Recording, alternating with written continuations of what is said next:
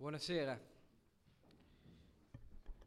è un grande onore per l'Istituto Bruno Leoni avere ospite per questo secondo discorso Bruno Leoni, il Presidente della Repubblica Ceca, Václav Klaus. È un grande onore non solo, e non tanto a dire il vero, per l'altissima carica istituzionale che egli ricopre, ma soprattutto per ciò che egli rappresenta e per la persona che è. Questi discorsi Bruno Leoni sono una serie di conferenze che il nostro istituto ha ideato per due obiettivi. Il primo è quello di portare a Milano voci importanti per il progresso civile di questa città e dell'ambiente culturale italiano nel suo complesso. Il secondo è quello di affiancare alla memoria di un grande teorico della libertà individuale come Bruno Leoni, personalità cospicue che si sono incamminate sugli stessi sentieri che egli batteva. Ci è parso pertanto veramente naturale, e siamo lieti ed onorati che egli abbia potuto accettare, invitare per questo discorso Bruno Leoni il Presidente Klaus. E gli siamo grati di essere qui non solo per l'onore istituzionale che ci fa, sappiamo che ha trovato con grande difficoltà spazio nella sua agenda per Milano e per l'Istituto Bruno Leoni, anche perché, come tutti sapete, la Repubblica Ceca è in questo periodo presidente di turno dell'Unione Europea.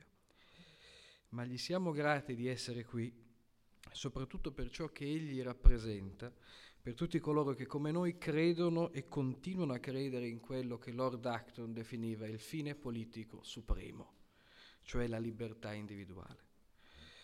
La figura del Presidente Klaus è stata al centro dell'evoluzione della storia cecoslovacca e poi ceca all'indomani della liberazione dal comunismo. Ministro delle Finanze, fu uno degli autori della rivoluzione di velluto, in cui il paese si lasciò definitivamente alle spalle il fantasma comunista, e poi fu ancora protagonista della vicenda attraverso la quale, con un autentico miracolo, un solo paese divennero due. Cechia e Slovacchia divennero realtà indipendenti in modo pacifico, in omaggio alla logica della libertà, alla logica liberale. Nel suo paese è senz'altro la figura politica più eminente degli ultimi 25 anni. È stato primo ministro, presidente della Camera e infine presidente della Repubblica dal 2003 a oggi, essendo stato rieletto a tale ufficio nel 2008. È stato anche uno dei fondatori del maggior partito di centrodestra del paese, ma soprattutto quello che più conta, perlomeno quello che più conta per persone come me e come voi, per persone come noi, è che durante tutto questo periodo è stato il vero motore dell'incredibile stagione di riforme, di liberalizzazioni e di privatizzazioni che hanno consentito alla Repubblica Ceca di abbracciare con equilibrio e convinzione la libertà economica e l'economia di mercato. Non meno sorprendente dello strepitoso cursus honorum politico del Presidente Klaus è la sua biografia di studioso. È un importante economista, si è laureato a Praga, ma ha studiato anche a Napoli, cosa che gli consente di parlare un meraviglioso italiano, come sentirete tra poco. E poi alla Cornell University.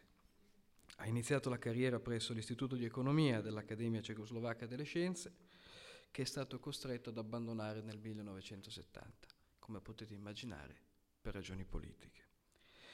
Ma la sua biografia di studioso, come talora fortunatamente o sfortunatamente accade, è inscindibile dal suo amore per la libertà.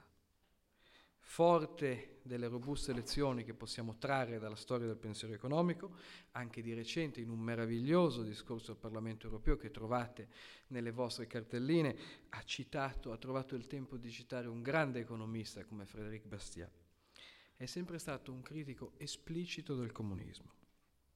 Le sue critiche taglienti hanno avuto una visibilità sempre maggiore, man mano che la natura brutale della tirannide comunista diveniva evidente, dentro e fuori la Cechia. I suoi articoli hanno contribuito a ispirare la Primavera di Praga. Dal 1990 ha ricevuto 50 lauree honoris causa e un'infinità di altri riconoscimenti. Ne citiamo uno che forse dice poco al resto del mondo, ma dice ancora tanto a coloro che credono nella libertà individuale, cioè il Julian Simon Award, un premio creato in memoria dell'economista che più di tutti si è impegnato per spiegare il nesso tra valorizzazione positiva dell'ambiente a opera della creatività umana e sviluppo economico. E proprio la comprensione di questo nesso, assieme alla consapevolezza che nelle politiche climatiche di oggi stanno covando alcuni degli stessi germi che hanno prodotto in altri tempi le diverse varianti del collettivismo, che è alla base del saggio Pianeta blu, non verde, che l'Istituto Bruno Leoni è onorato di aver pubblicato in lingua italiana e che è disponibile qui oggi. Esso è il primo di una serie di titoli che noi pubblicheremo con una nostra casa editrice, IBL Libri, ed è una circostanza molto fortunata per noi che questo sia il primo di una serie di volumi, perché in qualche maniera vuole ispirare, vuole fare da traino a tutti quelli che seguiranno. I volumi che seguiranno nella medesima collana dovranno fare mostra della stessa passione per la verità e l'onestà intellettuale, per dimostrare di essere analogamente fedeli ai principi di libertà che il nostro istituto difende e patrocina. Prima di cedere la parola al Presidente Klaus e dopo che io ringrazi tutti coloro che hanno reso possibile la realizzazione di questo secondo discorso Bruno Leoni, a cominciare da Fastweb, poi ovviamente il meraviglioso team dell'Istituto Bruno Leoni, le autorità diplomatiche ceche, a cominciare dall'ambasciatore e dal caro amico Karel Beren. Pianeta blu non verde è un libro che, laddove è stato pubblicato, questa italiana è la nona traduzione disponibile, ha suscitato dibattito e ha fatto discutere. Il presidente Klaus è spesso considerato dai mezzi di informazione che, come dire, non hanno piena familiarità con la strepitosa forza delle idee di libertà, un conservatore. Ma non è un caso se in questo libro invece lui si pone quella che è tradizionalmente la più rivoluzionaria delle domande: che fare? Le sue risposte però non vanno nella direzione della giustificazione dell'arbitrio in virtù di ideali cosiddetti superiori o pensati come tale.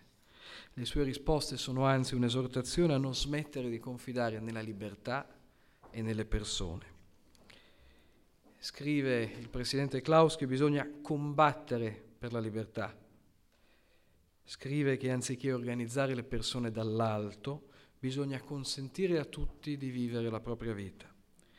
Scrive che questi valori sono più importanti di mode e tendenze del momento, che la scienza non va politicizzata, che bisogna essere umili e fiduciosi nell'evoluzione spontanea delle società umane.